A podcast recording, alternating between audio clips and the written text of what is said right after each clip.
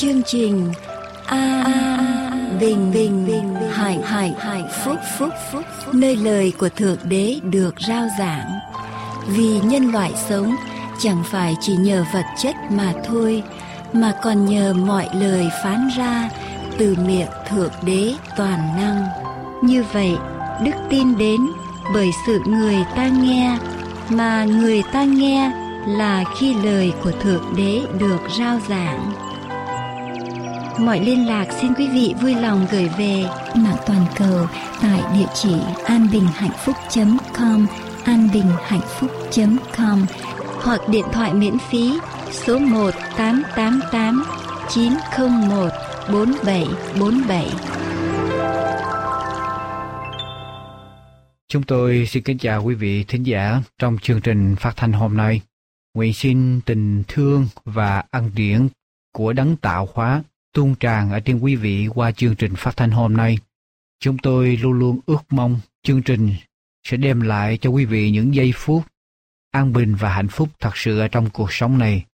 Ước mong rằng qua chương trình phát thanh, quý vị sẽ nghe được tiếng phán của Đấng Tạo Hóa, cũng là Đấng Cứu Thế trong tâm hồn của mình.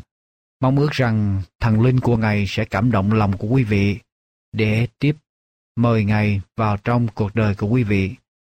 Cầu xin Chúa ban quyền năng của Ngài qua chương trình phát thanh hôm nay, và xin đừng quên lời khuyên và cũng là lời hứa của Thượng Đế Toàn Năng dành cho mỗi một người trong chúng ta như sau. Nhưng trước hết, hãy tìm kiếm nước của Đức Chúa Trời và sự công bình của Ngài, thì Ngài sẽ cho thêm các ngươi mọi điều ấy nữa. Lời hứa này của Chúa được chép lại trong Kinh Thánh sách Ma-thi-ơ đoạn 6 câu 33. Chúng tôi xin được đọc lại cùng quý vị. Nhưng trước hết, hãy tìm kiếm nước của Đức Chúa Trời và sự công bình của Ngài, thì Ngài sẽ cho thêm các ngươi mọi điều ấy nữa. Thưa quý vị, Đấng Tạo Hóa không bao giờ nói dối, phải không quý vị? Nếu Ngài nói dối thì chúng ta còn tin được ai nữa trong cuộc sống này? Hãy tìm kiếm nước của Ngài và sự công bình của Ngài, thì Ngài sẽ cung cấp cho chúng ta những nhu cầu cần thiết ở trong cuộc sống. Đó là lời hứa của Chúa, tìm kiếm nước của Ngài và sự công bình của Ngài trước hết. Nhưng thưa quý vị, có bao nhiêu người trong chúng ta tin nhận và làm theo điều này? Nguyện cầu quý vị nghe tiếng của Ngài phán hôm nay và mở rộng tâm hồn chờ đón Ngài. Xin kính mời quý vị tiếp tục lắng nghe chương trình phát thanh ở trong giây phút này. Quý vị khán giả đang theo dõi chương trình An Bình Hạnh Phúc. Vào lúc đêm khuya thanh tình nhẹ nhàng bùng lên thiên ca sáng lâm, từ các thiên sứ bay liền dịu dàng cầm ca vang tiếng hòa âm khắp đất bình hòa.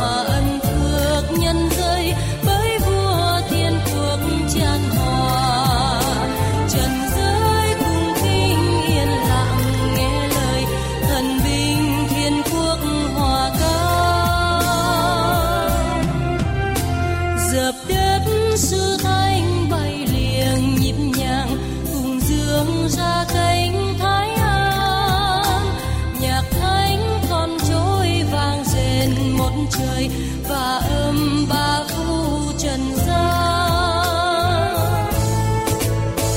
giữa cánh đồng bằng sâu than nhân thế, kính cung thiên sứ bay là vượt hết mọi tiếng ồn ào nơi trần, thần binh thiên quốc hòa ca. Này hỡi ai mang gánh nặng của đời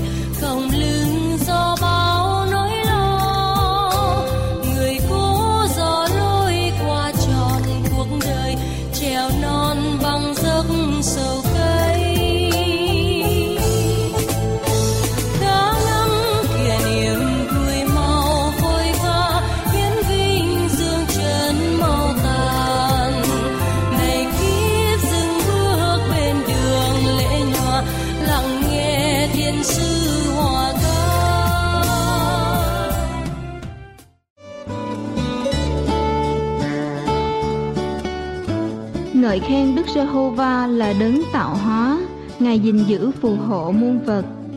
Hỡi người công bình, hãy vui vẻ nơi Đức Giê-hô-va, sự ngợi khen đáng cho người ngay thẳng. Hãy dùng đờn cầm cảm tạ Đức Giê-hô-va, hãy dùng đờn sóc 10 giây mà hát ngợi khen Ngài. Khá hát cho Ngài một bài ca mới và khéo gảy nhạc khí với tiếng vui mừng.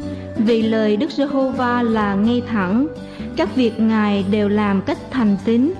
Ngài chuộng sự công bình và sự chánh trực. Đất này đầy dẫy sự nhân từ của Đức Giê-hô-va.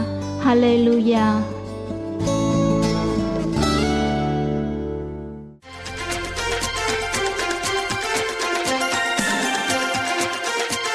Và sau đây chúng tôi kính mời quý vị theo dõi mục Kinh Thánh và Khoa học.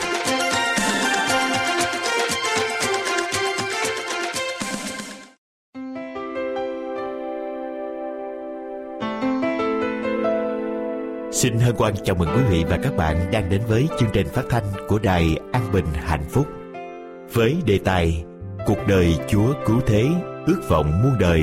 Chúng tôi cũng như quý vị và các bạn đã được tìm hiểu nội dung phần 3 của chương 15 tại lễ cưới vào chương trình phát thanh lần trước. Trong tiệc cưới, Chúa Giêsu đã biến nước lã thành rượu để cho gia chủ thiết đãi khách. Loại rượu mà Chúa Giêsu ban cho khách dự tiệc cưới là một loại rượu không lên men, là thứ rượu uống giống như nước uống giải khát lành mạnh và nó giúp cho vị giác phù hợp với sự ngon miệng. Chứ Chúa Giêsu không cho thực khách uống loại rượu mà nó khiến cho chúng ta say, vì chính Đấng Cứu Thế đã đưa ra lời cảnh báo như sau: rượu khiến người ta nhạo báng, đồ uống say làm cho hỗn hào, phàm ai dùng nó quá độ chẳng phải là khôn ngoan. Sách Châm Ngôn đoạn 20 câu 1. Và cũng tại lễ cưới, khi các thực khách được uống một thứ rượu rất chi là ngon, thì họ bắt đầu để ý và tìm hiểu là ở đâu ra loại rượu ngon đến như vậy. Qua những người môn đồ của Chúa, họ biết được chính Chúa Giêsu là người đã ban cho họ thứ rượu đó. Nhưng lúc trước khi họ biết đến Chúa, thì Ngài đã âm thầm rời khỏi nơi đang diễn ra bữa tiệc, đến độ các môn đồ của Ngài cũng không biết. Vậy những điều gì sẽ cho chúng ta biết ở phần 4, cũng là phần cuối của chương này? Sau đây chúng tôi xin mời quý vị và các bạn hãy cùng chúng tôi bắt đầu lắng nghe bài viết ngày hôm nay.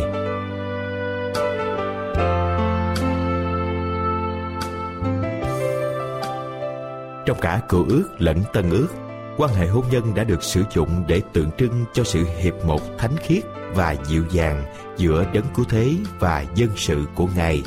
Trong tâm trí của Chúa Giêsu, niềm hân hoan của những ngày tiệc cưới ám chỉ tới niềm vui của cái ngày Chúa sẽ đưa cô dâu về nhà của cha Ngài, và kẻ được cứu chuộc sẽ cùng với Đấng Cứu Chuộc ngồi dự tiệc cưới của chiên con. Ngài phán: chàng rể mới vui mừng vì vợ mới mình, Đức Chúa Trời cũng vui mừng vì ngươi. Sách Ê-sai đoạn 62 câu 5. Giê-hô-va Đức Chúa Trời ngươi ở giữa ngươi, Ngài là đấng quyền năng sẽ giải cứu ngươi. Ngài sẽ vui mừng cả thể vì cớ ngươi. Vì lòng yêu thương mình, Ngài sẽ nín lặng, và vì cớ ngươi, Ngài sẽ hát mừng rỡ. Sách Sô-phô-ni đoạn 3 câu 17. Khi sự hiện thấy những điều ở trên trời được ban cho sứ đồ Giăng, người viết: đoạn tôi lại nghe có tiếng như một đám đông vô số người, khác nào tiếng nước lớn hoặc như tiếng sấm dữ, mà rằng: Alleluia, vì Đức Chúa Trời toàn năng đã cầm quyền cai trị. Chúng ta hãy hớn hở vui mừng tôn vinh Ngài, vì lễ cưới chiên con đã tới, vợ Ngài đã sửa soạn. Phước thay cho những kẻ được mời đến dự tiệc cưới chiên con. Sách Khải Huyền đoạn 19 câu 6, câu 7, câu 9. Chúa Giêsu nhìn thấy mỗi tâm hồn phải nhận được lời kêu mời tới nước của Ngài. Ngài có thể cảm động tâm hồn của con người bằng cách sống giữa họ như một người ước ao điều tốt lành cho họ. Ngài tìm kiếm họ nơi các đường phố, trong các tư gia, trên những con thuyền, tại nhà hội, bên bờ hồ và ở tiệc cưới. Ngài gặp gỡ họ trong nghề nghiệp thường ngày của họ và tỏ mối quan tâm tới những công việc thường ngày của họ. Ngài đem các lời dạy dỗ của Ngài vào trong gia đình, đặt các gia đình trong chính nhà của họ dưới ảnh hưởng của sự hiện diện thiêng liêng Ngài. Sự cảm thông mạnh mẽ của Ngài đã giúp chinh phục lòng người. Ngài thường xuyên lui vào vùng núi đồi để cầu nguyện một mình, nhưng đó là để chuẩn bị hầu phục vụ con người trong cuộc sống bận rộn. Sau những khoảnh khắc này, Ngài lại đến để chữa lành kẻ ốm đau, dạy dỗ những người ngây thơ và bẻ gãy xiềng xích của Sa-tan trói buộc các tù nhân. Chúa Giê-xu đã huấn luyện các môn đồ của Ngài qua việc tiếp xúc cá nhân và các buổi hội họp. Có những lúc Ngài dạy dỗ họ khi cùng ngồi nơi sườn núi, có lúc Ngài bày tỏ lẽ mầu nhiệm của nước Đức Chúa Trời khi đi dọc bờ biển hay khi rảo bước trên đường phố. Ngài không giảng như ngày nay người ta thường làm, ở đâu lòng người được mở ra để tiếp nhận sứ điệp thiêng liêng, Ngài liền bày tỏ các lẽ thật của con đường cứu rỗi. Ngài không ra lệnh cho các môn đồ của Ngài phải làm cái này cái nọ, nhưng Ngài nói, hãy theo ta. Ngài đem họ theo Ngài trong các cuộc hành trình qua miền quê hay chốn thị thành để họ có thể nhìn thấy Ngài dạy dỗ dân chúng như thế nào. Ngài gắn liền quyền lợi của họ với quyền lợi của Ngài và họ hiệp một với Ngài trong công việc. Tất cả những ai rao giảng lời của Ngài, tất cả những ai đã đón nhận tin lành ân điển của Ngài phải theo gương Đấng Cứu Thế trong việc gắn liền chính mình với lợi ích của nhân loại. Chúng ta không được từ bỏ những sinh hoạt xã hội, chúng ta không thể tách mình ra khỏi những người chung quanh. Để đến được với mọi tầng lớp xã hội, chúng ta phải gặp họ ngay tại hoàn cảnh họ đang sống. Họ sẽ ít khi tự tìm đến chúng ta, không phải chỉ tại bục giảng lòng con người mới bị đánh động bởi lẽ thật của Đức Chúa Trời. Có những cánh đồng làm việc khác, có thể khiêm tốn hơn, nhưng cũng đầy hứa hẹn. Có thể tại những ngôi nhà tầm thường hay trong những biệt thự giàu sang, tại bàn tiếp khách và trong những nơi tập hợp vui chơi trong sạch. Là môn đồ của Đấng Cứu Thế, chúng ta không được hòa đồng với thế gian vì đam mê thú vui hay kết hợp với thế gian trong sự điên rồ. Những sự kết hợp như thế chỉ dẫn đến tai họa. Chúng ta không bao giờ được cổ vũ cho tội lỗi bằng lời nói hay việc làm của chúng ta, bằng sự yên lặng hay hiện diện của chúng ta. Bất cứ nơi nào chúng ta đi đến, chúng ta cũng phải mang theo Đức Chúa Giê-xu ở trong lòng và bày tỏ cho người khác về sự cao quý của Đấng Cứu Thế. Nhưng những ai muốn giữ đạo của họ bằng cách giấu đạo đó giữa những bức tường đá sẽ mất những cơ hội quý báu để làm điều tốt lành. Qua các mối liên hệ xã hội, đạo của Đấng Cứu Thế được tiếp xúc với thế gian. Tất cả những ai nhận được sự soi sáng của Đức Chúa Trời phải chiếu sáng đường đi cho những người không được biết ánh sáng của sự sống. Tất cả chúng ta phải trở thành những nhân chứng cho Đức Chúa Giê-xu. Quyền lực xã hội khi được ân điển của Đấng Cứu Thế thánh hóa phải được cải tiến để cứu linh hồn cho Đấng Cứu Thế. Hãy cho thế gian thấy rằng chúng ta không ích kỷ chú trọng đến quyền lợi của mình mà thôi, nhưng cũng ước ao người khác được chia sẻ những ơn phước và đặc ân mà chúng ta có được. Phải cho họ thấy rằng đạo của Chúa không làm cho chúng ta trở thành lạnh lùng và nghiêm khắc. Tất cả những ai xưng rằng đã tìm gặp được Đấng Cứu Thế, hãy phục vụ như chính Ngài đã làm cho sự ích lợi của loài người. Chúng ta đừng bao giờ tạo nên nơi thế gian cái ấn tượng sai lầm rằng cơ đốc nhân là những kẻ u sầu, bất hạnh. Nếu con mắt của chúng ta cứ chăm nhìn Chúa Giê-xu, chúng ta sẽ thấy một Đấng Cứu Thế đầy lòng thương xót và sẽ bắt được ánh sáng từ dung quang của Ngài. Nơi nào Thánh Linh của Ngài ngự trị, nơi đó sẽ có bình an, cũng như vui mừng, bình tĩnh và tin cậy thánh khiết vào Đức Chúa Trời. Đấng Cứu Thế hài lòng với những người theo Ngài khi họ cho thấy rằng dù chỉ là con người, họ cũng được dự phần vào phần tánh của Đức Chúa Trời. Họ không phải là những pho tượng vô hồn mà là những con người sống động. Tâm hồn họ được tưới mát bởi những hạt sương của ân điển thiêng liêng tràn chảy lai láng từ mặt trời của sự công bằng. Họ sẽ phản chiếu là ánh sáng đã chiếu trên họ cho người chung quanh qua những việc làm được tô điểm bởi tình yêu của Đấng Cứu Thế. Kính thưa quý vị và các bạn nghe đài thân mến, khi Chúa Giê-xu tham dự tiệc cưới tại Cana là cách Chúa Giê-xu tôn trọng hôn nhân là một thể chế Đức Chúa Trời đã thiết lập. Niềm hân hoan của những ngày tiệc cưới ám chỉ tới niềm vui của cái ngày Chúa sẽ đưa cô dâu về nhà của cha Ngài, và kẻ được cứu chuộc sẽ cùng với đấng cứu chuộc ngồi dự tiệc cưới của chiên con. Cũng trong bài viết cho ta thấy cách Ngài dạy dỗ hay huấn luyện các môn đồ của Ngài qua việc tiếp xúc cá nhân và các buổi hội họp. Ngài không ra lệnh cho các môn đồ của Ngài phải làm cái này, cái nọ, nhưng Ngài nói, hãy theo ta. Ngài đã cho họ theo Ngài qua các cuộc hành trình về miền quê hay chốn thị thành, để họ có thể nhìn thấy Ngài dạy dỗ dân chúng như thế nào. Ngài gắn liền quyền lợi của họ với quyền lợi của Ngài, và họ hiệp một với Ngài trong công việc. Trong bài viết cũng dạy cho chúng ta một điều, đó là tất cả những ai rao giảng lời của Ngài, những ai đón nhận tin lành ân điển của Ngài phải theo gương đấng cứu thế trong việc gắn liền chính mình với lợi ích của nhân loại. Mong rằng qua bài viết mà chúng tôi vừa gửi tới quý vị và các bạn có thể giúp chúng ta có được những bài học bổ ích cũng như những lời dạy ân tình của Chúa đến với cuộc sống của chúng ta, để giúp chúng ta ngày một hoàn thiện cuộc sống của chúng ta hơn. Xin cảm ơn quý vị và các bạn đã cùng chúng tôi lắng nghe bài viết này.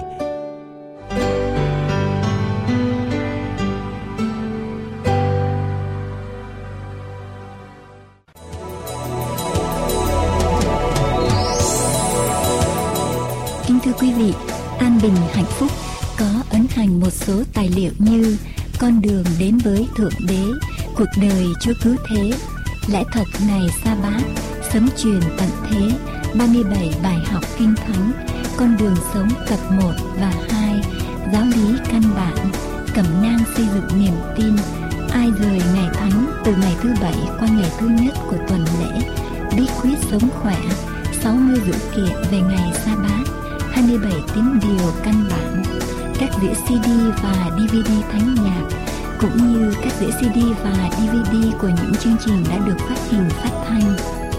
Những tài liệu này sẽ giúp quý vị trên con đường tìm hiểu về đấng tạo hóa cũng là đấng cứu thế.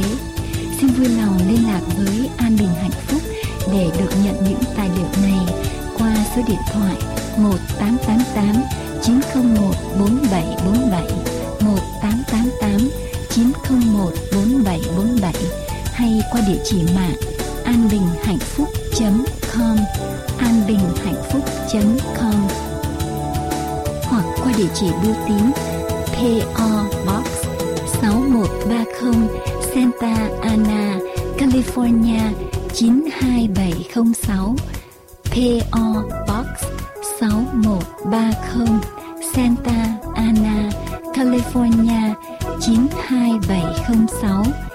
Xin chân thành cảm tạ quý vị và kính mời quý vị tiếp tục theo dõi chương trình An Bình Hạnh Phúc hôm nay.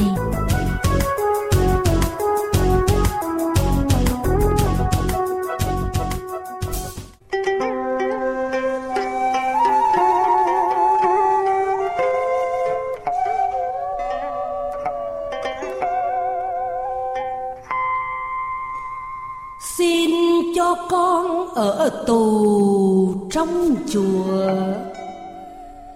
đừng để con cứ mãi lang thang. Con sợ rằng phút giây yếu đuối, con bỏ quên sự sống thiên đàng. Xin cho con ở tù trong chùa và nhốt con trong trái tim Ngài, để mỗi ngày được nghe tiếng phán lời dịu dàng Chúa dạy khuyên con. Xin cho con ở tù trong chùa và cho con ở mãi chung thân, để con không còn chung hệ lụy những mưu toan rắc rối cuộc đời. Xin cho con ở tù trong chùa và xiềng con bằng xích yêu thương. Xin cho con bành lời ăn sống. Kính mời quý vị tiếp tục theo dõi An Bình Hạnh Phúc trên anbinhhạnhphúc.com. Hay abhp.us. Xin cho con ở tù trong chùa được trở nên tối tớ ngay lành. Xin giữ con một lòng trung tín. Con xin dâng hiến cả đời mình.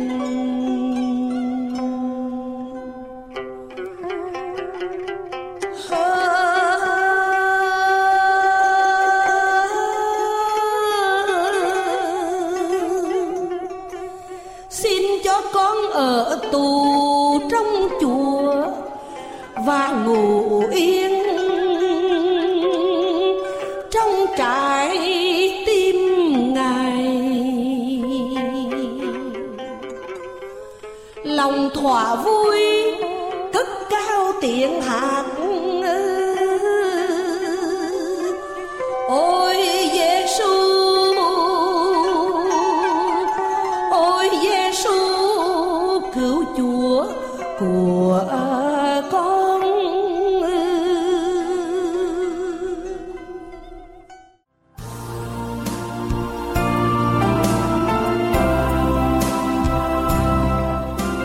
Chào quý vị, sau đây chúng tôi xin kính mời quý vị theo dõi phần 2 của bài giảng trong chương trình vừa qua.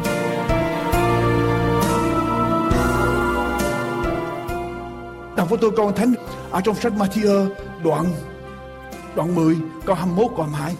Đoạn 10 câu 21 câu 22. Đức Chúa Giê-xu nói gì đây?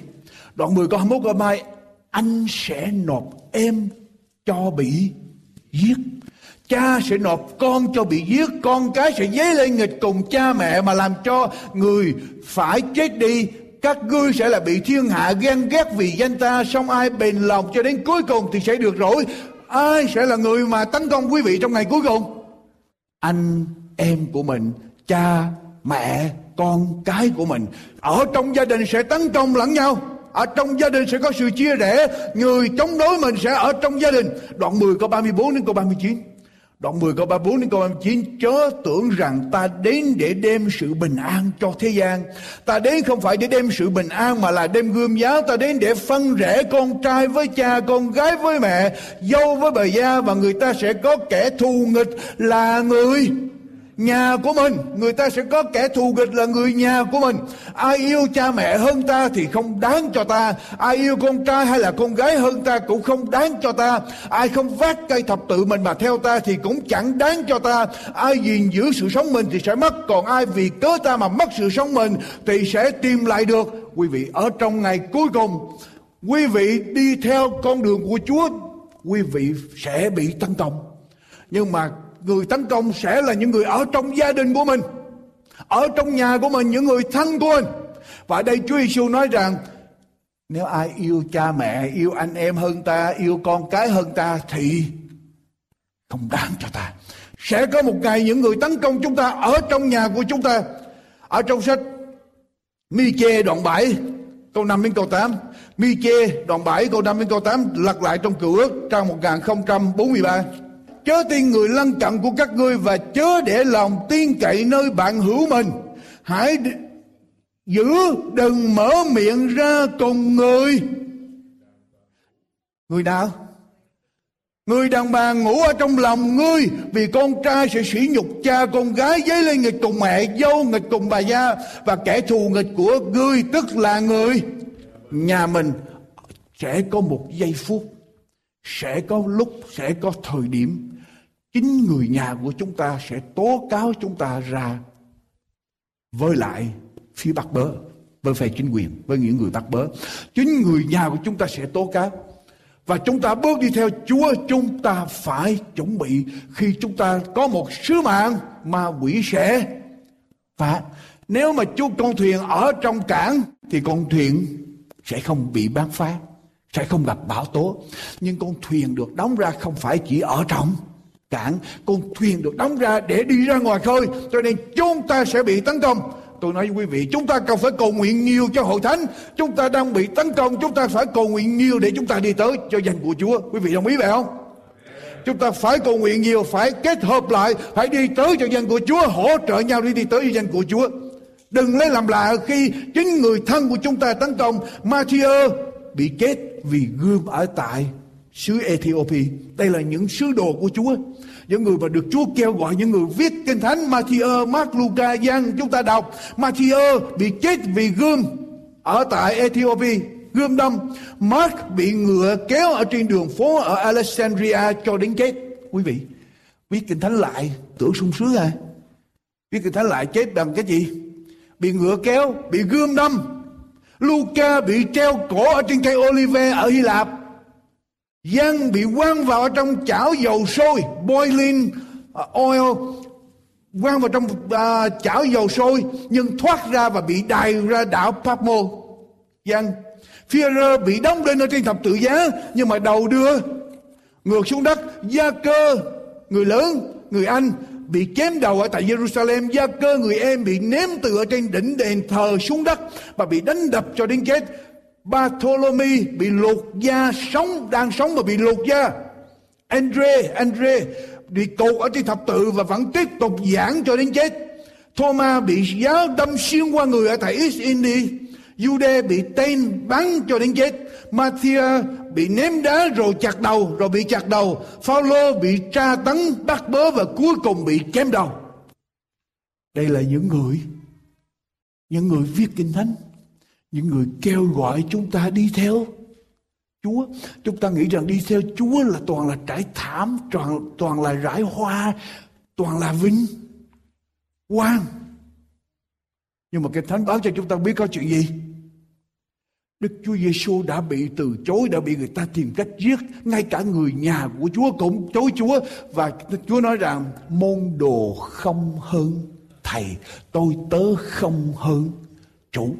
Chúng ta phải chuẩn bị sẵn sàng cho những điều này. Nhưng thưa quý vị, Chúa hứa với chúng ta một điều. Lập với tôi sách Luca đoạn 17 câu đoạn 21. Luca đoạn 21, Chúa hứa chúng ta một điều. Luca, các ngươi sẽ vì cớ danh ta mà bị mọi người ghen ghét, nhưng một sợi tóc ở trên đầu các ngươi cũng không mất đâu. Nhờ sự nhịn nhục của các ngươi mà giữ được linh hồn mình. Nghe đại, Chúa hứa với chúng ta điều gì? Một sợi tóc cũng sẽ không mất, không ai lấy đi được hết. Chúa sẽ hoàn trả lại đủ, Chúa sẽ ban thêm nhiều nữa. Nếu chúng ta sẵn sàng chịu đựng như Chúa chịu đựng, sẵn sàng chiến thắng như Chúa đã chiến thắng bằng cách là chết ở trên thập tự giá. Bây giờ trở lại với tôi sách Giăng. Chúa bị người nhà mình xua đuổi. Rồi có chuyện gì xảy ra? Câu 10 cho đến câu số 14 có chuyện gì xảy ra? Câu 10 đến câu thứ 13. Lúc anh em Ngài đã lên dự lễ rồi thì Ngài cũng lên, nhưng đi một cách kín giấu, không tố lộ. Vậy các người Giu-đa tìm Ngài ở trong ngày lễ mà nói rằng, nào người ở đâu? Ở trong đám đông có tiếng xôn xao bàn về Ngài, thì người thì nói ấy là một người lành, kẻ thì nói không phải, người phỉnh dỗ dân chúng. Song chẳng có ai dám nói về Ngài một cách tỏ tường vì sợ dân Giu-đa. Anh em Chúa khích bác Chúa, nói Chúa là tới giây phút này hãy đi lên Jerusalem làm phép lạ để đám đông đi theo. Chúa nói không phải giờ của ta tới. Lý do tại sao Chúa không đến Jerusalem? Tại vì người Giu-đa tìm cách để mà giết Chúa, cho nên Chúa không tới Jerusalem. Thế mà tại sao bây giờ anh em của Chúa đi rồi, Chúa lại đi một cách bí mật đi lên? Như vậy Chúa nói một đường làm một ngải, có phải vậy không? Tại sao Chúa sợ không lên Jerusalem? Chúa sợ bị giết, Chúa sợ chết, phải không? Có phải vậy không thưa quý vị? Chúa sợ bị bắt, Chúa sợ bị giết, có phải vậy không? No. Chưa đến lúc. Chúa biết sứ mạng của Chúa xuống thế gian này là để chết cho nhân loại. Nhưng Chúa chỉ chết đúng thời điểm, và Chúa còn có những việc cần phải làm. Trước khi Chúa làm chưa xong, Chúa không thể nào chết được. Chúa phải hoàn tất chương công việc mà Đức Chúa Trời giao phó. Quý vị nhớ khi Chúa 12 tuổi, Chúa lên đền thờ tại Jerusalem. Bà Maria Joseph đi tìm Chúa 3 ngày, gặp Chúa, hỏi Chúa sao con làm cho hai ta ra thế này? Chúa trả lời sao? Cha mẹ không biết rằng tôi đang lo công việc của Cha tôi ở trên trời hay sao? 12 tuổi Đức Chúa Giêsu đã ý thức chương trình của Đức Chúa Trời là Đức Chúa Giêsu xuống đây để làm việc của Đức Chúa Trời. 12 tuổi Chúa đã biết rồi. Quý vị nhớ khi mà Chúa nói chuyện với người đàn bà Samari, Chúa đói bụng, các môn đồ đi vào trong thành để mua thức ăn, đi ra thấy Chúa ngồi nói chuyện với người đàn bà Samari. Hỏi Chúa không ăn sao? Chúa nói sao? Đồ ăn của ta là làm theo ý của Cha ta và làm trọn công việc của Ngài. Tức là Chúa đối với Đức Chúa Giêsu làm cho xong chương trình của Đức Chúa Trời, giống như là thức ăn. Thà nhịn đói để làm việc hơn là ăn. Thà nhịn đói để làm việc. Đối với Đức Chúa Giêsu như vậy, công việc của Đức Chúa Trời rất là quan trọng. Cho nên Chúa nói ta không thể nào lên Jerusalem để chịu chết được, tại vì giờ ta chưa đến. Ta còn phải thực hiện cho xong chương trình. Nếu xong rồi ta mới lên. Cho đến đoạn 17 câu số 4 của sách Giăng, Chúa nói rằng con đã làm xong công việc mà Cha giao cho làm. Và sau đó Chúa lên để chết. Thế thì tại sao ngay giây phút này ở trong đoạn 7, các anh em của Chúa biểu Chúa đi, nói Chúa đi, nói khích Chúa để Chúa đi, Chúa không đi. Chúa không đi. Rồi sau đó Chúa âm thầm lại đi. Nếu mà công việc đó của Đức Chúa Cha vô cùng quan trọng và Chúa lên đó bị giết thì sẽ hỏng công việc của Đức Chúa Cha. Công việc là số 1 đối với Chúa. Thế thì tại sao bây giờ Chúa lại âm thầm đi lên trên đó? Nếu người ta bắt Chúa và giết Chúa thì sao? Tại sao Chúa đi? Thưa quý vị, tại sao Chúa đi? Đối với Chúa công việc rất là quan trọng. Công việc của Đức Chúa Trời rất quan trọng. Nếu đi là sẽ chết, sẽ hỏng công việc, dang dở nửa chừng. Nhưng mà tại sao Chúa đi? Tại sao Chúa đi? Tôi biết lý do tại sao Chúa đi. Quý vị lật với tôi trong sách Phục Truyền đoạn 16 câu 16 câu thứ 17. Phục Truyền đoạn 16 câu thứ 16 câu thứ 17. Phục Truyền, đây là lý do tại sao Chúa đi. Lệnh, đây là điều răn của Đức Chúa Cha. Điều răn của Đức Chúa Trời đã ban xuống: mọi người nam ở trong các ngươi mỗi năm 3 lần phải ra mắt Giê-hô-va Đức Chúa Trời ngươi tại nơi mà Ngài sẽ chọn, tức là nhằm lễ bánh không men, lễ bảy tuần và lễ lèo tạm. Người ta chẳng nên đi tay không ra mắt Đức Giê-hô-va. Mỗi người sẽ dâng tùy theo của mình có, tùy theo phước mà Giê-hô-va Đức Chúa Trời ngươi đã ban cho ngươi.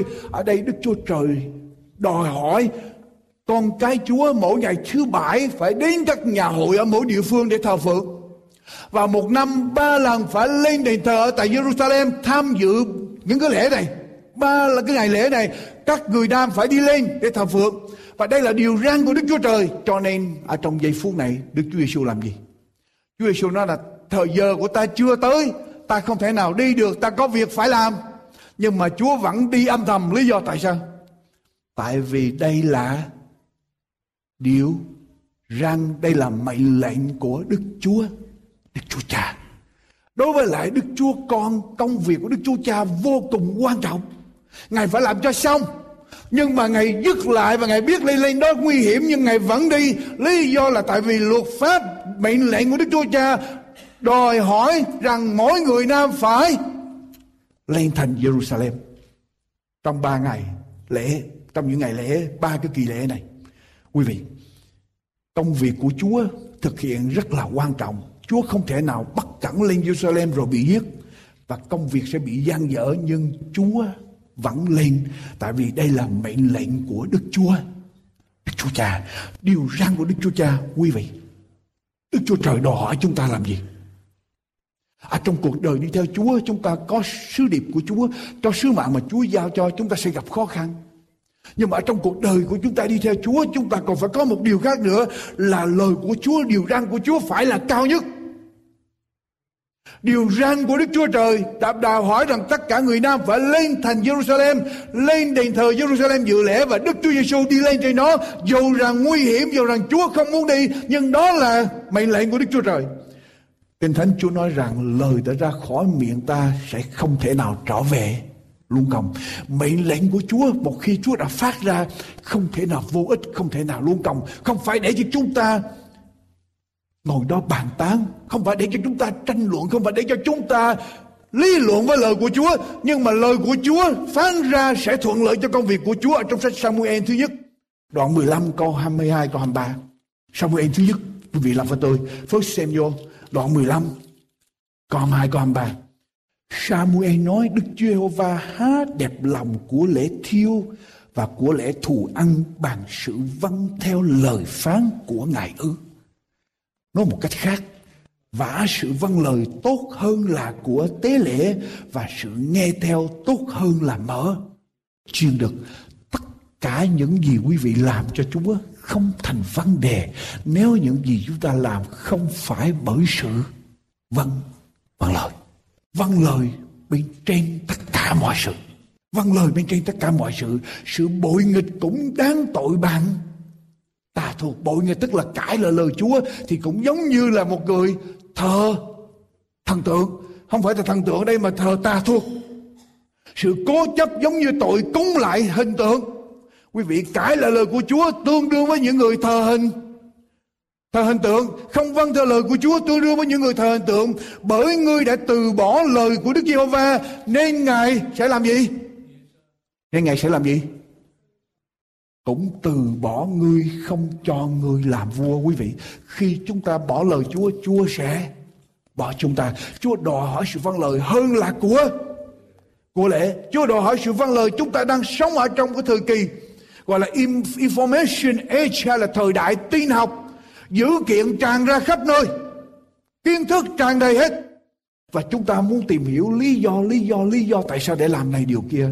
Nhưng mà ở trong Kinh Thánh, Chúa không có nói lý do. Từ xưa cho đến nay, Kinh Thánh chỉ là một quyển và lời Chúa đưa ra để chúng ta vâng theo. Ở trong Đọc với tôi một câu Kinh Thánh nữa thưa quý vị. Ở trong sách Giăng đoạn 14 câu 21 đến câu 24. Giăng đoạn 14 câu 21 đến câu 24. Ai có các điều răn của ta và vâng giữ lấy, ấy là kẻ yêu mến ta. Người nào yêu mến ta sẽ được cha ta yêu lại, ta cũng sẽ yêu người và tỏ cho người biết ta. Quý vị, muốn biết Chúa phải giữ điều răn Chúa. Muốn giữ điều răn Chúa phải yêu Chúa. Yêu Chúa, giữ điều răn Chúa, rồi sẽ biết Chúa. Chúa sẽ đến, Chúa sẽ tỏ về Ngài cho chúng ta, tỏ cho người biết ta. Giu-đê chứ không phải là Iscariot thưa Ngài rằng lại Chúa, vì sao Chúa sẽ tỏ mình cho chúng tôi mà không tỏ mình cho thế gian? Đức Chúa Giê-xu đáp rằng nếu ai yêu mến ta thì vâng giữ lời ta, cha ta sẽ thương yêu người, chúng ta đều đến cùng người và ở trong người. Còn kẻ nào chẳng yêu mến ta thì không vâng giữ lời ta, vì và lời các ngươi nghe đó chẳng phải bởi ta nhưng bởi cha là đấng đã sai ta đến. Lời Chúa đã để cho chúng ta vâng theo, và Chúa đòi hỏi sự vâng lời hơn tất cả sự gì. Có một người giáo sĩ đến Africa với gia đình của mình. Ông đến Africa để phục vụ ở đó. Có một buổi chiều, ông ngồi ở trước cửa nhà của mình, nhà bằng tranh. Ông ngồi bên dưới trước cửa, ông đang làm cái gì đó. Chỉ đứa con trai của ông 15 tuổi đang chơi ở dưới một cây cổ thụ. Nó đang chạy nhảy chơi dưới cây cổ thụ. Đột nhiên người giáo sĩ đang làm, ông ngước lên, ông nhìn đứa con trai của mình khoảng 15 tuổi đang chơi dưới cây cổ thụ. Đột nhiên ông nghiêm giọng lại, ông nói với con trai ông: "Con trai, my son, quỳ xuống và nằm dưới đất ngay lập tức." Đứa con trai 15 tuổi đang chạy chơi ở dưới tàn cây. Bà ngoại không biết chuyện gì, mình đang chạy chơi đâu làm gì đâu, mà tự nhiên cha mình tự nhiên nói rằng: "My son, quỳ xuống và nằm xuống đất ngay lập tức." Nhưng mà cậu bé là một cậu ngoan ngoãn, tin tưởng cha mình, không bao giờ nói một điều gì sai, không bao giờ ra một mệnh lệnh vô lý. Cậu bé lập tức vâng theo lời cha, quỳ xuống và nằm xuống đất. Xong người cha nói tiếp: "Bò lại với ba ngay." Cậu bé bò tới, cậu bé không biết gì hết, tưởng là 15 tuổi, nghĩ là cha mình đang chơi trò gì đây, nhưng mà vẫn cứ nghe. Cậu bé bò tới, người cha chạy tới. Cậu bé bò được một chặng, người ta chạy tới ôm lấy con mình, xong xây đứa con lại nhìn. Thì có chuyện gì xảy ra? Cậu bé đang chạy chơi ở dưới tàn cây cổ thụ, có một con rắn hổ mang, con rắn độc từ ở bên trên nó đang trườn xuống và nó sắp sửa mổ xuống cậu bé. Và nếu cậu bé cãi lại cha mình, xây lại ngó và hỏi lý do tại sao vậy, thì quý vị, chuyện gì xảy ra? Đâu còn sống được. Quý vị, có nhiều lúc chúng ta đến với Chúa, Chúng ta đến với Chúa, chúng ta đối với điều răn của Chúa giống như một đứa bé vậy. Chúa phán ắt phải có điều tốt ở trong đó. Chúa phán ắt phải có lý do trong đó. Và chúng ta phải tin tưởng Chúa hoàn toàn để nghe theo lời của Chúa. Dầu rằng chúng ta có thích hay là không thích không thành vấn đề. Đức Chúa Giêsu không muốn lên thành Jerusalem. Chúa biết lên Jerusalem Chúa sẽ bị giết và công việc sẽ dang dở, nhưng mà Chúa vẫn đi lên, tại vì mệnh lệnh của Đức Chúa Cha nói rằng mỗi năm 3 lần phải lên đền thờ tại Jerusalem, và Đức Chúa Giêsu đi lên. Câu chuyện bảo vệ là do Đức Chúa Trời. Chúng ta phải học ở trong con đường chúng ta đi theo Chúa. Chúng ta biết chúng ta làm sứ mạng của Chúa, chúng ta sẽ gặp rắc rối khó khăn. Nhưng đồng thời chúng ta cũng biết rằng điều răn của Chúa là để bảo vệ chúng ta, và chúng ta cần phải lắng nghe. Đọc tiếp với tôi câu nữa. Quý vị biết ở trong ngày cuối cùng, ở trong ngày cuối cùng, ma quỷ sẽ dấy lên thế giới, sẽ dấy cả thế giới để tấn công những người nào giữ các điều răn của Đức Chúa Trời và giữ lòng tin Đức Chúa Giêsu. Cho nên tôi nói quý vị, nếu chúng ta vâng theo lời của Chúa, theo lời tiên tri ở trong Khải Huyền, sẽ có một ngày, đừng lấy làm lạ, chúng ta sẽ bị tấn công. Nhưng mà bổn phận của chúng ta không phải là để tranh cãi, hỏi lý do, mà bổn phận của chúng ta chỉ là vâng lời Chúa. Cứ vâng lời giao cho Chúa, trung tín, kẻ nào bình lòng cho đến cuối cùng sẽ được cứu. Đây tỏ ra sự nhịn nhục của các thánh đồ. Chúng làm điều gì? Giữ các điều răn của Đức Chúa Trời và giữ lòng tin Đức Chúa Giêsu. Vì thấy rõ không? Bây giờ trở lại với tôi đoạn 7 của sách Giăng. Có chuyện gì xảy ra nữa? Đoạn 7 của sách Giăng, câu 14 trở đi cho đến câu 24. Giữa kỳ lễ, Đức Chúa Giêsu lên đền thờ dạy dỗ. Chúa không sợ chết, nhưng mà Chúa không muốn chết trước khi công việc chưa hoàn tất. Thế mà Chúa vẫn lên đền thờ tại Jerusalem, và bây giờ giữa kỳ lễ Chúa làm gì? Đứng lên và dạy dỗ ở trước đám đông. Các người Giu-đa sững sờ và nói rằng người này chưa từng học, làm sao biết được Kinh Thánh? Đức Chúa Giê-xu đáp rằng đạo lý của ta chẳng phải bởi ta, nhưng bởi Đấng đã sai ta đến. Nếu ai khứng làm theo ý muốn của Đức Chúa Trời thì sẽ biết đạo lý của ta có phải là bởi Đức Chúa Trời hay là ta nói theo ý ta. Kẻ nói theo ý mình thì tìm sự vinh hiển riêng cho mình, nhưng kẻ tìm vinh hiển của Đấng đã sai mình đến mới là chân thật, và chắc ở trong mình không có điều chi không công bình đâu. Mô-sê há chẳng ban luật pháp cho các ngươi sao? Mà trong các ngươi không có một ai tuân theo luật pháp, cớ sao các ngươi tìm thế để giết ta? Dân Giu-đa, dân chúng trả lời rằng ngươi bị quỷ ám. Đức Chúa Giê-xu bị quỷ ám. Đức Chúa Giê-xu bị quỷ ám. Quý vị tin được không? Đức Chúa Giê-xu bị quỷ ám. Ngươi bị quỷ ám. Nào ai là người tìm thế giết ngươi? Đức Chúa Giê-xu đáp lại rằng ta đã làm một việc mà các ngươi thảy đều lấy làm lạ. Mô-sê đã truyền phép cắt bì cho các ngươi, phép đó không phải bởi Mô-sê nhưng bởi tổ tông, và các ngươi làm phép cắt bì cho người đàn ông ở trong ngày Sa-bát. Nếu người đàn ông chịu phép cắt bì ở trong ngày Sa-bát cho khỏi phạm luật pháp của Mô-sê, thì tại sao ta chữa cho cả người bệnh được lành ở trong ngày Sa-bát mà các ngươi lại nổi giận? Đừng cứ bề ngoài mà xét đoán, nhưng phải xét đoán theo lẽ công bình. Con đường đi theo Chúa còn có gì nữa? Con đường đi theo Chúa, chúng ta sẽ gặp khó khăn. Nếu chúng ta làm công việc Chúa, làm chương trình của Chúa kêu gọi, chúng ta sẽ bị tấn công. Sẵn lòng, sẵn sàng để biết chuyện đó, đừng có ngạc nhiên, đừng có nản lòng. Điều thứ hai, chúng ta cứ vâng lời những gì chúng ta biết được ở trong điều răn Chúa. Đừng có đòi hỏi, đừng có lý luận với Chúa. Chúa phán một điều, ắt rằng Chúa phải có chương trình ý định tốt cho chúng ta. Chúng ta phải tin Chúa đủ để chúng ta vâng theo lời Chúa thay vì nghi ngờ.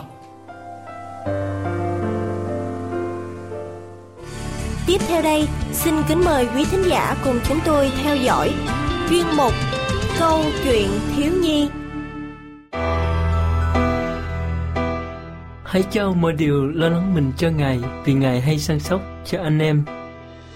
Chúng ta có thể tìm đọc câu Kinh Thánh trên trong sách Phi-rơ thứ nhất đoạn 5 câu 7. Thân chào các em thiếu nhi và quý vị thính giả của chương trình phát thanh An Bình và Hạnh Phúc. Lần này chúng ta sẽ cùng lắng nghe ban câu chuyện thiếu nhi kể lại câu chuyện có tựa đề là Những Cảm Xúc Bầu trời trở nên xám rồi đen kịt, với những trận gió lạnh thổi vùng vụt kèm theo tiếng rít nghe rợn người. Những hơi thở của người ta tưởng chừng như bị đông cứng lại. Thúy kéo nón xuống, chỉ chưa đủ cho đôi mắt cô bé lộ ra. Thúy lấy khăn choàng che kín mặt, cố cuộn mình trong chiếc áo ấm để được ấm hơn. Thúy nói với Phước, bạn học cùng lớp đi bộ về với Thúy sau khi tan trường. Mình thật ghét ngày như vậy. Bạn nghĩ sao về một ngày xám và xấu xí như hôm nay hả Phước? Thúy để mình nói sự thật cho Thúy nghe nhé. Mình thật sự không chú ý đến những ngày gió hay xám đen như vậy đâu. Như mình đã từng nghe đọc một câu như vậy: gió chiều nào che chiều đó. Chà, coi bộ bạn miệng lưỡi dữ ta. Làm sao bạn hiểu được ý nghĩa đó là gì chứ? Đó có nghĩa là gió thổi chiều nào thì che chiều đó. Hãy làm cho bạn vui lên dù bạn đang ở trong một ngày xấu. Thì biết không, bạn không nên để cảm xúc của mình phá hoại bạn. Bạn chỉ nói vậy thôi, nhưng khó mà không chú ý đến những cảm xúc của mình đâu Phước à. Mình thì nghĩ là ai cũng có cảm xúc, cảm giác, vì ngay cả Chúa cũng còn có cảm xúc nữa mà. Mình thì không chắc là như vậy đâu Phước. Nếu Chúa có cảm xúc như chúng ta, thì Chúa đã không hoàn toàn vì những sự đau buồn, cô đơn, chê bỏ, sợ hãi và những cảm nghĩ tiêu cực là từ kết quả của những tội lỗi, và Chúa không phải là người có tội. Nếu bạn nghĩ là Chúa không có cảm xúc, vậy thì tại sao các sách trong Kinh Thánh nói về tình yêu thương của Đức Chúa Giêsu? Chẳng hạn như trong Giăng đoạn 3 câu 16 nè: vì Đức Chúa Trời yêu thương thế gian đến nỗi đã ban con một của Ngài, hầu cho hễ ai tin con ấy không bị hư mất mà được sự sống đời đời. Hay là trong Giê-rê-mi đoạn 31 câu 3: Đức Giê-hô-va từ thuở xưa hiện ra phán cùng tôi rằng, phải ta đã lấy sự yêu thương đời đời mà yêu ngươi, nên đã lấy sự nhân từ mà kéo ngươi đến. Trong Kinh Thánh cũng nói về sự vui mừng của Chúa nữa mà. Thôi được, mình hiểu ý bạn nói rồi. Nhưng đó là những cảm xúc cầu tiến. Dĩ nhiên là Kinh Thánh không nói về Chúa có những cảm xúc buồn hoặc không được hài lòng. Thế nếu như mình không bị lạnh thì mình đã nói cho bạn nghe nhiều điều khác nữa rồi. Thôi, hãy ghé vào nhà mình đi, uống một ly nước cho ấm, và mình sẽ nói chuyện cho bạn nghe về những điều ấy ha. Mình đi nhanh lên. Sau khi cả hai đều ngồi xuống một cách thoải mái, uống nước hoa cúc ấm mẹ nấu, Phước lấy Kinh Thánh ra và chia sẻ những câu Kinh Thánh với Thúy. Để coi mình có nhận ra những cảm xúc của Chúa không nè. Ở trong Sáng Thế Ký đoạn 6 từ câu 5 cho đến câu 6, Đức Giê-hô-va thấy sự hung ác của loài người trên mặt đất rất nhiều, và các ý tưởng của lòng họ chỉ là xấu luôn, thì tự trách đã dựng nên loài người trên mặt đất và buồn rầu trong lòng. Vậy hả? Thế nghe câu này nè, ở trong Ê-sai đoạn 53 câu 3 thì nói rằng người đã bị người ta khinh dễ và chán bỏ, từng trải sự buồn bực, biết sự đau ốm, bị khinh như kẻ mà người ta che mặt chẳng thèm xem, chúng ta cũng chẳng coi người ra gì. Phước biết không, ở trong sách Giê-rê-mi đoạn 15 câu 14 có nói như vậy. Sao? Ta sẽ làm cho những đồ ấy đi với kẻ thù ngươi qua một đất mà ngươi không biết, vì lửa giận của ta đã cháy lên đặng thiêu hủy các ngươi.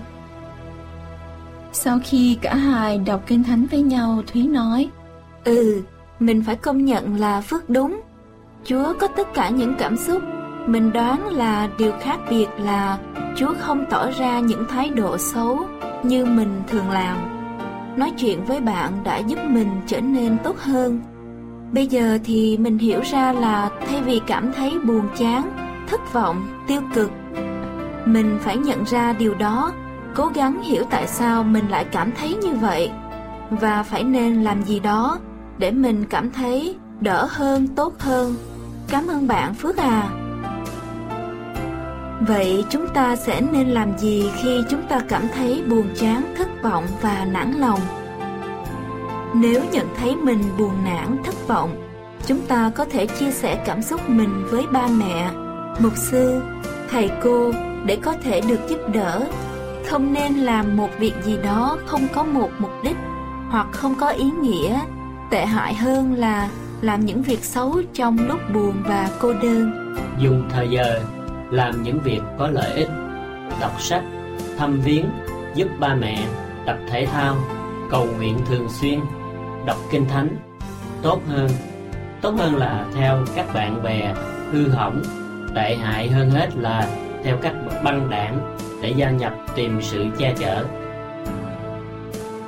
Hãy luôn nhớ rằng Đức Chúa Giêsu luôn ở gần kề cạnh chúng ta. Chúng ta sẽ không cảm thấy cô đơn và buồn rầu khi có Chúa gần bên. Chúa sẽ an ủi và ban cho chúng ta sự bảo vệ bền chắc. Chúc các em thành công. Thân ái kính chào quý vị và các em thiếu nhi. Hẹn gặp lại quý vị và các em trong lần phát thanh kỳ tới.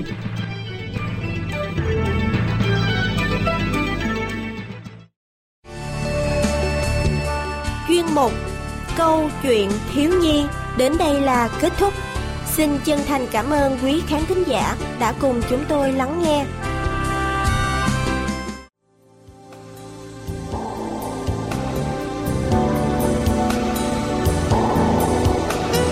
Kính thưa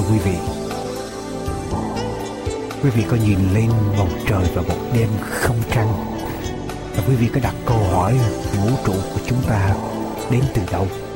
Làm sao để chúng ta biết vũ trụ có nguồn gốc như thế nào? Kinh Thánh bày tỏ cho chúng ta biết điều này. Kinh Thánh có chép rằng ban đầu Đức Chúa Trời dựng nên trời đất. Đức Chúa Trời phán rằng phải có sự sáng thì có sự sáng. Đức Chúa Trời thấy sáng là tốt lành, bèn phân sáng ra cùng tối. Vậy có buổi chiều và buổi mai ấy là ngày thứ nhất. Đức Chúa Trời lại phán rằng phải có một khoảng không ở giữa nước, đặng phân rẽ nước cách với nước. Thì có như vậy. Đức Chúa Trời đặt tên khoảng không là trời. Vậy có buổi chiều và buổi mai ấy là ngày thứ nhì. Đức Chúa Trời lại phán rằng những nước ở dưới trời phải tụ lại một nơi và phải có chỗ khô cạn bày ra. Thì có như vậy.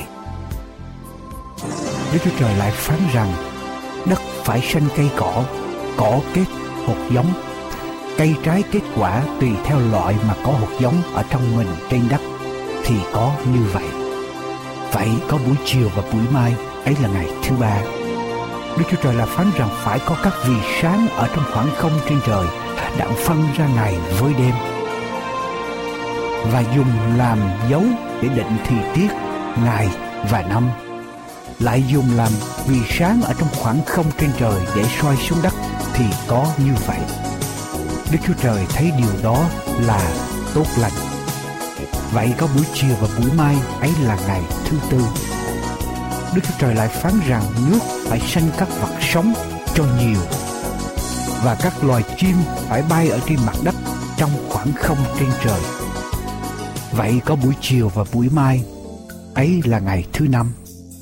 Đức Chúa Trời lại phán rằng đất phải sanh các vật sống tùy theo loại, tức súc vật, côn trùng và thú rừng đều tùy theo loại.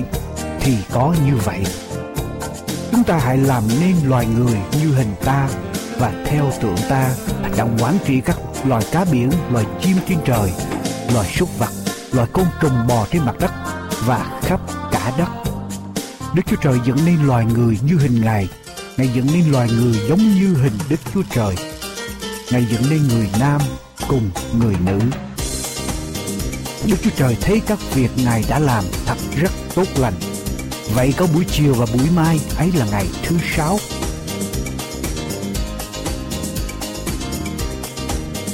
Ấy vậy trời đất và muôn vật đã dựng nên xong rồi. Ngày thứ bảy Đức Chúa Trời làm xong các công việc Ngài đã làm. Và ngày thứ bảy Ngài nghỉ các công việc Ngài đã làm. Rồi Ngài ban phước cho ngày thứ bảy đặt là ngày thánh, vì trong ngày đó Ngài nghỉ các công việc đã dựng nên và đã làm xong rồi.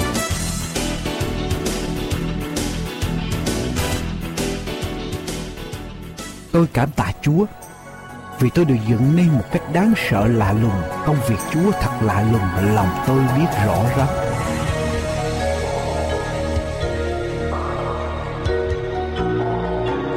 Hãy ngước mắt lên cao mà xem, ai đã tạo những vật này? Ấy là Đấng khiến các cơ binh ra theo số nó, và đặt tên hết thảy, vì sức mạnh Ngài lớn lắm và quyền năng Ngài rất cao.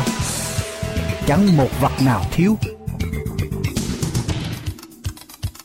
Khi tôi nhìn xem các tầng trời là công việc của ngón tay Chúa, mặt trăng và các ngôi sao mà Chúa đã đặt. Loài người là gì mà Chúa nhớ đến? Con loài người là chi mà Chúa thăm viếng nó? Vậy đừng sợ chi hết, vì các ngươi quý trọng hơn nhiều chim sẻ. Tóc ở trên đầu các ngươi cũng đã đếm hết rồi. Đức Chúa Trời phán rằng, chúng ta hãy làm nên loài người như hình ta và theo tượng ta. Ban đầu có ngôi lời ở cùng Đức Chúa Trời, và ngôi lời là Đức Chúa Trời. Ban đầu Ngài ở cùng Đức Chúa Trời. Muôn vật bởi Ngài làm nên, chẳng vật gì đã làm nên mà không bởi Ngài. Ngôi lời đã trở nên xác thịt ở giữa chúng ta, đầy ơn và lẽ thật. Chúng ta đã ngắm xem vinh hiển của Ngài, thật như vinh hiển của con một đến từ Cha. Ba ngôi Đức Chúa Trời toàn năng gồm có Đức Chúa Cha, Đức Chúa Con và Đức Chúa Thánh Linh, mầu nhiệm từ đời thượng cổ, đã giấu kín ở trong Đức Chúa Trời là Đấng dựng nên muôn vật. Con mắt của muôn vật đều ngửa trong Chúa. Chúa ban cho chúng đồ ăn tùy theo thì. Chúa xòe tay ra, làm cho hóa nguyện mọi loài sống. Ở trong tay Ngài cầm hồn của mọi vật sống và hơi thở của cả loài người. Phải biết rằng Giê-hô-va là Đức Chúa Trời, chính Ngài đã dựng nên chúng tôi. Chúng tôi là dân sự Ngài, là bầy chiên của đồng cỏ Ngài. Ôi hỡi Chúa Giê-hô-va, chính Ngài đã dùng quyền phép lớn và cánh tay giơ ra và làm nên trời và đất. Chẳng có sự gì là khó quá cho Ngài cả. Ta là Đức Chúa Trời, chẳng có ai giống như ta. Ta đã rao sự cuối cùng từ buổi đầu tiên, và đã nói từ thuở xưa những sự chưa làm nên. Vì tôi biết chắc rằng bất kỳ sự chết, sự sống, các thiên sứ, các kẻ cầm quyền, việc bây giờ, việc hầu đến, quyền phép, bề cao hay là bề sâu, hoặc một vật nào chẳng có thể phân rẽ chúng ta khỏi sự yêu thương mà Đức Chúa Trời đã chứng cho chúng ta ở trong Đức Chúa Giêsu Christ là Chúa chúng ta. Vì Đức Chúa Trời yêu thương thế gian đến nỗi đã ban con một của Ngài, hầu cho hễ ai tin con ấy không bị hư mất mà được sự sống đời đời.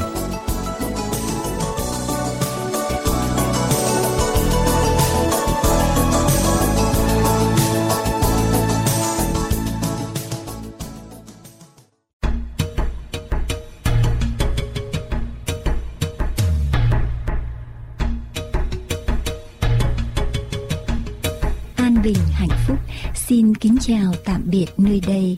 Xin quý vị tiếp tục theo dõi những chương trình vừa phát thanh hay phát hình trên mạng toàn cầu anbinhhạnhphúc.com, anbinhhạnhphúc.com. Nguyện cầu Chúa toàn năng ban ơn lành trên quý vị và gia quyến. Kính chào tạm biệt.